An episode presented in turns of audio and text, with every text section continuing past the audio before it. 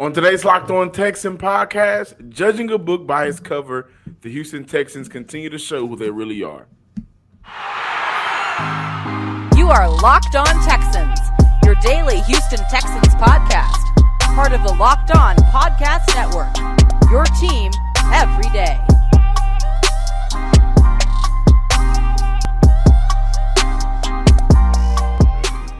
Welcome in, everybody, to a Monday edition of the Locked On Texans podcast, a part of the Locked On Podcast Network, your team every day. I'm John Hickman, joined by Coty Davis, and we are here to discuss the 23 to 20 loss to the Chicago Bears on Sunday for the Houston Texans. Davis Mills, 20 of 32 passing, 245 yards, one touchdown, two picks on the day. Dameon Pierce with his the most carries in his career thus far 20 carries for 80 yards and his first, touchdown. Jalen P had a game, two picks, one sack, eight tackles on Sunday against the Chicago Bears. He did his part to try to win, wheel a victory over for the Houston Texans, but it didn't happen. And the story of the game is the highly anticipated has been highly disappointing. Brandin Cooks, Davis Mills, Pep Hamilton have all been disappointing throughout the season so far. But Lovie Smith playing the role of the defensive coordinator was also a huge talking point during the offseason. And so let's start there. Lovie Smith defense has been terrible tackling the ball. The defensive tackles production has been substandard, and giving up nearly 300 yards on the ground is where I think this episode should start today. Yeah, John, and uh, three games in this whole entire game was a disappointment. You know, you talked about Brandin Cooks, uh, which I'm going to exclude him because there's only so much he can do with a quarterback of Davis Mills. And we already know Davis Mills has already been a disappointment. Same thing with Pep Hamilton. But John, the one thing I would like to say, man, this defense, um, the front four, the front seven has been extremely disappointing. Um, especially when you take a look at guys like Roy Lopez. Got John, you remember going into the season, I was really high on Roy Lopez because when I go back and I take a look at the second half of last year, it seemed like the Texans finally had a a, a, great substitution plan after the loss of DJ Reader. For those of you guys who don't know, the Houston Texans have been terrible in their run defense following the loss of Reader. And yes, I understand his departure has been going on what three years now, and this is the third consecutive year the Houston Texans defense, um, Houston Texans run defense has looked bad. And I thought for sure that they had an answer in Roy Lopez, but at the end of the day, John, it doesn't matter um, how many times the defense was out there on the field. It doesn't matter who was on the defensive front or whatever the case might be. You cannot, uh, you cannot allow the Chicago Bears to give up 281 yards on the ground. That is just totally um there's no words for it.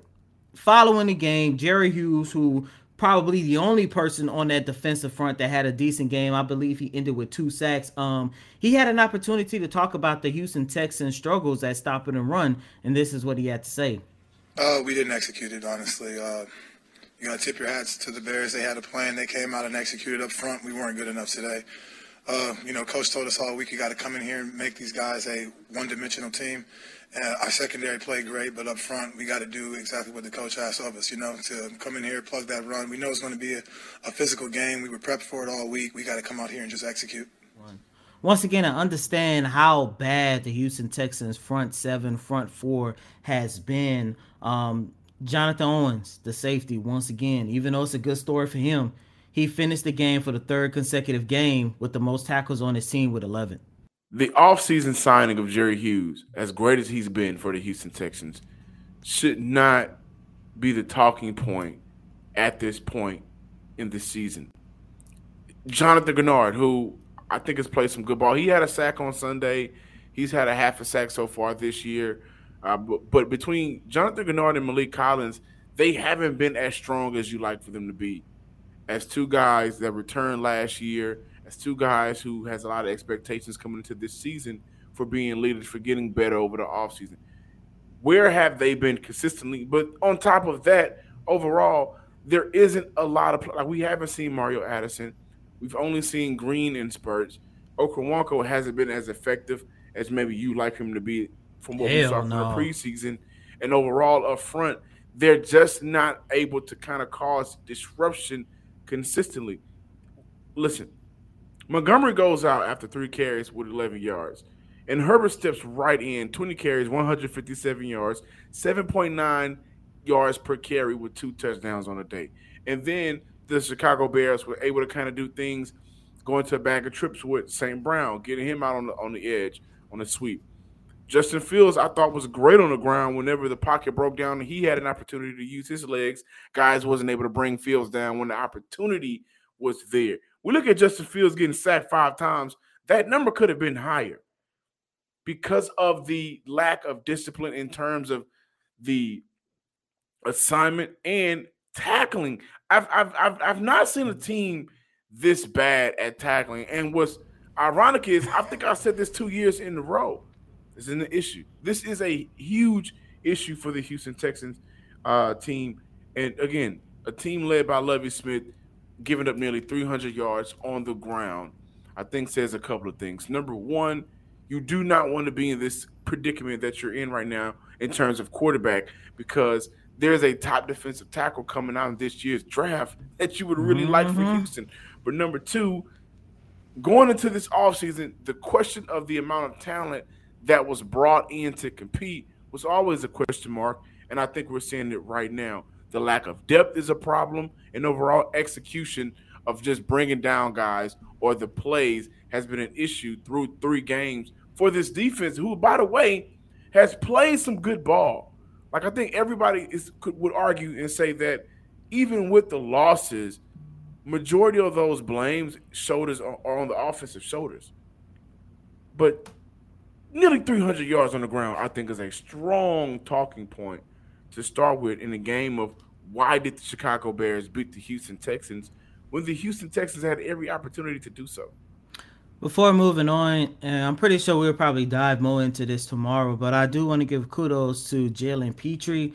Um, he had an opportunity to record not one but two interceptions in this game, plus his first career sack as well. So Lovie Smith always talking about why we never talk about the positives. That is like the lone Absolutely. positive of this game. And John, you know, like I said, I, I want to touch touch more about it tomorrow because this is the second week in a row where we are talking about um, the defensive the defensive back rookies. Of course, last week it was the promise that we saw out of Derek Stingley. This week it's the play um, that Jalen Pitre was able to do. I I just wanted to shine light on that because Jalen Pitre played his heart out today. It's just unfortunate that it came in a loss. Absolutely. Derek Stingley also had a good day on Sunday against the Chicago Bears. He mm-hmm. recorded a sack as well.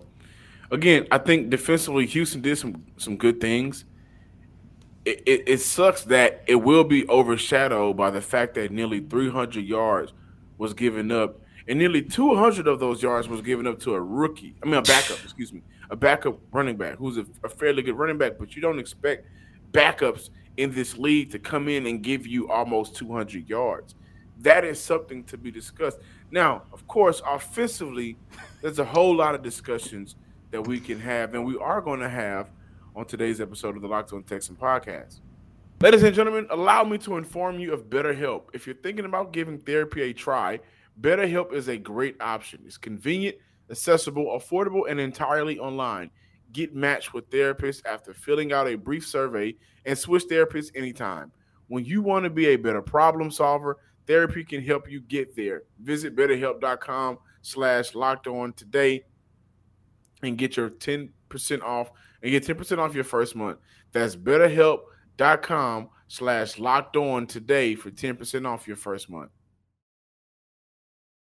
Welcome back in, ladies and gentlemen, to this recap Monday installment of Locked On Texans, recapping the Houston Texans 23 to 20 defeat to the Chicago Bears. Um, John, of course, we got to talk about the offense, which means we got to talk about Davis Mills. Um, I know a lot of people are, are criticizing and, and, and, crucifying Davis Mills for the last drive of the game where he threw the interception that led to the Chicago Bears um, game winning field goal. However, John, listeners and viewers, you guys know me. I'm looking at this from a big picture. And I don't think that is the play that actually cost the Houston Texans the game. Um, I think it's more so not only the entire performance, but it just goes back to the Texans' inabilities to sustain drives. And most importantly, of course, in this game, their inabilities to take care of the football. Yes, the Houston Texans did end the game with only two um take two turnovers, but at the same time, that number could have easily went to four because I believe, if I'm not mistaken, there was I know for sure one, which was a fumble by Dameon Pierce. Thankfully, um, Tytus Howard was there to recover the fumble, and I believe there was another um, near fumble as well that the Houston Texans had. But with all of that being said, John, listeners and viewers, the one play I do believe hurt the Houston Texans more than anything is the end of the first quarter where Davis Mills threw his first interception of the game at the back of the end zone. Of course, his target was Brandin Cooks. However, John, listeners and viewers, if the Houston Texans had an opportunity to convert on the on that touchdown, that would have put the Houston Texans at 27 to 23, and we would be sitting here having our first recap Monday installment of Locked On Texans, other than another loss. Now, before moving forward, I do want you guys to take a listen to what Lovie Smith had to say following the game about that interception. And offensively, the same thing. You know, can't turn the ball over. Can't you definitely can't have uh, a turnover in the end zone, and uh, that really hurt us. Of course, the last one did too, but Dameon Pierce is always going to do some good things that we like, but overall, offensively, can sustain enough drives. Uh, we had our opportunities, and special team wise, uh, Dez King, that was a big return that really helped us a lot. But uh, overall, just not a good, not a good day. Um, didn't look like we were a good football team out there today. We we played a lot better than what we played today. Take your question. During his post game media availability. Davis Mills also talked more so about that first interception that he threw, how that killed the momentum for the Houston Texans at that point. Um, but he also talked about the inabilities, how they got into the red zone several times and had to settle for field goals. And John, there are two drives that I'm looking at: the drive to end the second quarter, and of course the drive to open up the third quarter. Um, the Houston Texans recorded a combined 124 yards on 24 plays and they still ended those drives with nothing but field goals. And once again, if Davis Mills and the Houston Texans had an opportunity to score in the end zone, once again, we're looking at this from a situation of we will have a recap victory Monday installment of Locked On Texans and not recapping another loss. I think one huge issue with this offense is when it's time to continue to move the chains – they just don't have plays or playmakers that they trust consistently to do so. Five of 15, two of 13, three of 12. Those are all of the third down conversions throughout the first three weeks of the NFL season for the Houston Texans. The Texans was three of 12 on third down against the Chicago Bears. And you mix that with scoring opportunities that they just are not able to cash in on offensively. The interception to Brandin Cooks from the back of the end zone. If I remember correctly, if Davis Mills waits just a second longer, I believe Chris Moore is beat this man on an out route. He may be able to beat him and, and score that touchdown. Now, Davis Mills has been having issues throwing the balls outside of the number, but that's a much better option than forcing the ball to Brandin Cooks, who, by the way, had seven targets on Sunday, only recorded two catches. Nico Collins had four targets on Sunday, recorded two questions, uh, two receptions, excuse me. And I have a question of if we're looking at this team right now and, and wondering whether or not there is a wrong number one wide receiver. Nico Collins oh. right now has been the big play wide receiver for Houston, averaging over 15 to 16 yards per catch. That is what he's been able to do. Last year, he was a big play wide receiver in terms of yards per catches. And so far this year, he's shown to be able to do the exact same thing. The issue is Davis Mills has been forcing that ball way too much to Brandin Cooks. And I'm not going to call for a divide in the locker room between the, the veteran wide receiver and Brandin Cooks and a sophomore year wide receiver. However, I'm seeing Houston more productive offensively whenever Nico Collins is getting involved in the game. And you saw that throughout the uh, throughout the game on Sunday. There was multiple times where we were able to see Nico Collins create some big plays, and then later throughout that drive, Davis Mills is fortunate to Brandin Cooks. It's not working as much as he would want it to right now, and that goes back to some of the progressions. throughout that game, Davis Mills was doing a, a very good job on at least three drives. I think Houston had their best three drives offensively throughout this game. Two in the first quarter, one didn't result in a touchdown, and then they also had one later in the drive, later in the game. This is what Davis Mills has to work on: going through progressions, finding your open man, and allowing plays to develop, which is something on Sunday he w- he was able to do at times, but not when it mattered. He had two opportunities to put to rest all of those questions and offensively in the fourth quarter, where the Houston Texans have been scored now 30 to 0 in the fourth quarter throughout the first three games, he was not able to put points on the board. That is not good. I, I wouldn't necessarily say it'll be a divide between the veteran wide receiver and the sophomore wide receiver. Of course, you're talking about the divide between Brandin Cooks and Nico Collins, but John, that just goes back to the to the problems that we have with Davis Mills because any other quarterback would not be forcing the ball to Brandin Cooks. And I know you just alluded to true. it. That's yeah, not it, it gotta be, John, because force the ball to to their number one weapon. We've seen it a lot in the NFL. We've seen it a lot. But like, look, we've seen it a lot. But at the same time, John, what I'm getting to is you go back and you take a look at that game. And I know when the all 22 come out, that, that's gonna be the first thing you're gonna look at. Go back and take a look at once again how many of those targets was actually was actually catchable for Brandin Cooks. And once again, we're looking at this from a standpoint that Davis Mills is a one read quarterback. Because just like the play that we just finished talking about, when he threw that interception at the back of the end zone on Brandin Cooks, had he waited just a split second, he would have known that Chris Moore would have been open. It's the same thing as last week when you had another opportunity to throw a touchdown pass and you missed Nico Collins on one read and you missed Chris Moore on the other read because what? You was forcing the ball to Brandin Cooks if you are a quarterback and you are going through your reads like you're supposed to, and yes, I understand that you have your pre-snap reads or whatever the case might be, but at the same time, if your number one target, if your number one option isn't open, you have majority of the time two, sometimes three other targets to choose from. That that's that's my number one issue of whether this is a Brandin Cooks or Nico Collins type of debate or whatever the case might be, at the end of the day, Davis Mills need to learn how to go through his reads more often and stop targeting Brandin Cooks just because that's your safety blanket. I also think that the Houston Texans play calling was questionable as well, and I I think it took away from what the rhythm could have been for Davis Mills to establish. And we'll go back and watch to to really break down a play calling tonight because I, I, I do think that Mills, Pep, and the, the the inability for some of these players to make plays has all been in question. But I want to go back to that first drive that led to three points. That was a drive where they scored on. However, I thought that was a drive not only for Davis Mills but for that offense to feel a touchdown on a real drive coming out of halftime, Mills did a good job of recognizing Dameon Pierce on that first pass instead of forcing it anywhere else. Found Dameon Pierce wide open, uh, and he ran over a couple of bears. like ran out of bounds, hmm. but three bears was on the ground.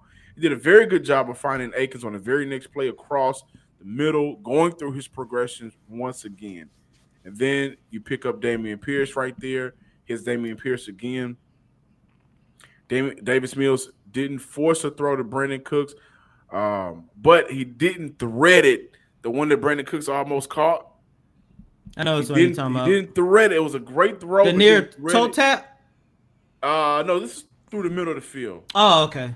Didn't thread it like how you want to. But then there's a play on that drive where you got to look at Pep Hamilton and wonder why are you calling a tight end screen with Pharaoh Brown instead of trying to push the ball downfield. Maybe you can pick up something, maybe not, but at least try. They are off.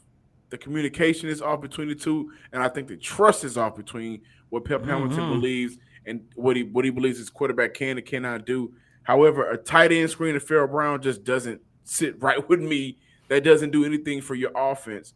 Um, and, and, kudos to Jordan Akins, who got signed off the week mm. and came right in and scored. Former Houston Texan, he looked a lot slimmer, and I liked how Houston used him on Sunday. But this offense really does have an issue with con- con- consistently keeping drives going on third downs. That has been their weakest point throughout the season so far.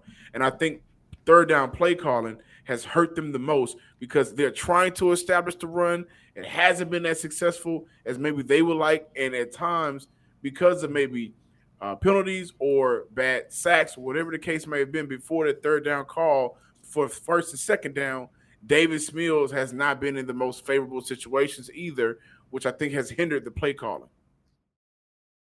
Welcome back in, Locked On Texans listeners and viewers. Some more takeaways from Sunday's game after the immediate watch. The Houston Texans now have nine three and outs on the year, the most in the NFL. Also, I mentioned that in the fourth quarter, going into Sunday's game, they were outscored 27 to 0. That is now 30 to 0. Mm. The Chicago Bears mm. Mm. won the game off a field goal. Um, something that I speculated with last week came to fruition, and I think not even fruition, it was just a stamp on it. Jalen Pitre is the best player on this Texas defense. And I seriously think we may need to start having a conversation, which isn't a strong one, if he's the best player on this team right now. Just putting that out there. Jalen Pitre had a phenomenal day. Uh, and you can see the reason why he was highly thought of for Lovie Smith and his defense and Nick Caserio because he can just do so many different things. And was a waste that it, the Texans was not able to win that game on Sunday. He definitely would have been the player of the game. Also, the fumble at the six minute and 39 second mark of the game for Dameon Pierce left him on the sideline throughout the entire throughout the rest of the game. He was not featured anymore. We saw Rex Burkhead. And one thing that I learned about Dameon Pierce in this game was he may be very dangerous in open field. And I believe that he should be utilized in the passing game much more, whether it may be by screen or just trying to get him involved in some one-on-one situations. I uh, had a couple of great moves in order to pick up some extra yardage whenever he was able to catch out of the backfield. And I also want to address this with Dameon Pierce being basically in the doghouse for the last six minutes and 39 seconds of that game. That is the issue. There lies the issue in signing in favoring Rex Burkhead over the playing time of maybe Dare Ogunbowale or the contract the roster spot over Marlon Mack.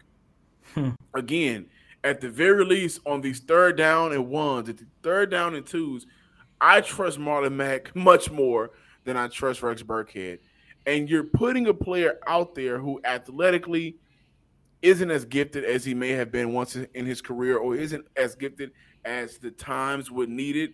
And he doesn't do anything in the obvious better way than what we may have seen out of Marlon Mack, and what we're not seeing out of Dare, who I believe should be on, on the field more often in those passing down situations. This is just my thoughts, you know, my opinions. But this is another reason why being loyal and sticking with your guy and Rex Burkhead has hindered this offense because he does not do much as a backup. As we're seeing some backups in the league, like Herbert, who's able to rush for nearly 180 yards whenever he can get the time to. So that's an issue. And offensively, Houston just cannot get it done, losing all three games, I believe, in the fourth quarter. And with that being said, John, we are sitting here entering week four. On Sunday, they're going to play a very motivated Los Angeles Chargers team who just got their ass handed to them by the Jacksonville Jaguars. By the way, who was looking really, really good at the start of the year. But the Houston Texans are sitting at zero, two, and one. And when you go back and you take a look at all three of these games, where do the Houston Texans go from here? Because we did it week one, we we did it week two, and we're doing it again in week three. This is an opportunity. There are moments where you could sit there and say, if X, Y, and Z works in the Houston Texans' favor, or if they just had better talent, whether it be at the wide receiving core, quarterback room, whatever the case might be, they could have been entering week four at 3 and 0. The last time the Houston Texans lost where went winless in the first three games of the season. It was during the 2019 campaign, and they ended up finishing, I believe, 11 and 6, I want to say. Um, whatever the case might be, but they ended up playing really, really good. Of course, the talent was a hell of a lot better in 2019, unlike what it is now. But John, I mean, do you see any point where the Texans can actually save their season? No. No, I, I thought this was a turning point for them. If, if it was a turning point, it was week three. We don't see a lot of teams save their season after going down 03. Well, well they, they, they, did in 2019, but once again, I understand the talent level was a hell of a lot better. But they were they, they opened up the season 0 and 3 in 2019, and you know, it's, oh, was that 2018? 18 or 19, one of the two. That's what I was getting at. Like, we, we, we don't see many teams do it, and this isn't the team that I'm going to put my faith in to do it. I think right now what we have to look at and recognize and have a conversation around with Lovie Smith is through as a coach, as a head coach, through three games, the Texans show their identity, and I think that we now know what that is, and that's currently that's a team that's not in, that's incapable of taking advantage of opportunities throughout each mm. and every one of their first three games. A major important factor for these teams have been out. You look at Montgomery, he goes out in the first quarter against the Chicago Bears. Jerry Jeudy goes mm-hmm. out in the in the Denver Bronco game, and they're missing guys defensively.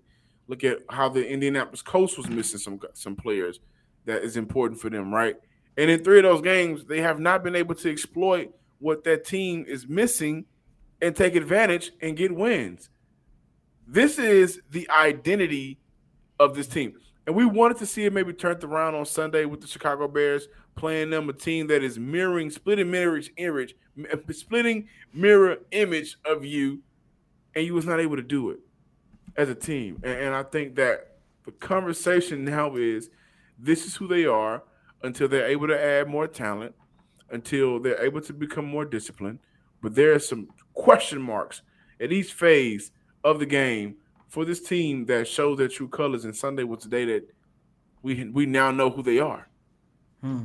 And that was actually 2018 when they started the season 0 and 3. They finished 11 and 5 and got their ass handed to them in the playoffs by the Indianapolis Colts. So uh, it, this is crazy, John. You hit the nail on the coffin. I don't think I've never seen a team where you had three consecutive moments, three consecutive games where you had an opportunity to win. The other team is basically begging you to win the game, and yet you still come away with two losses and a tie. John, I'm hoping that we do not go back to that first game of the season and say because they ended that game in a tie that basically put them on a sour note for the rest of the year. And that is very important because remember what i said leading up to week one? Jonathan Greenard said that first game is very important because it showcased what the houston texans will be working with throughout the rest of the season. And here we are entering week four at zero, two, and one. That's what they are right now. And and that's what they're gonna continue to be until they're able to muster together a win and, and, and fight with some pride. I mean, defensively, they gotta bring these guys down. They gotta stop missing tackles. And offensively, they gotta get some rhythm. And I think that that has been a real issue for them because of the time that was missed throughout the preseason, throughout the offseason with your number ones. Mm-hmm. And I mm-hmm. think they took that time for granted. So we'll continue to cover this team. And as long as you guys continue to show up, I'm John Hickman. Make sure you follow us on Twitter at Locked On Texans. Like, comment, and subscribe to the Locked On Texans YouTube page as well. And as always, I'm your host, Coty Davis.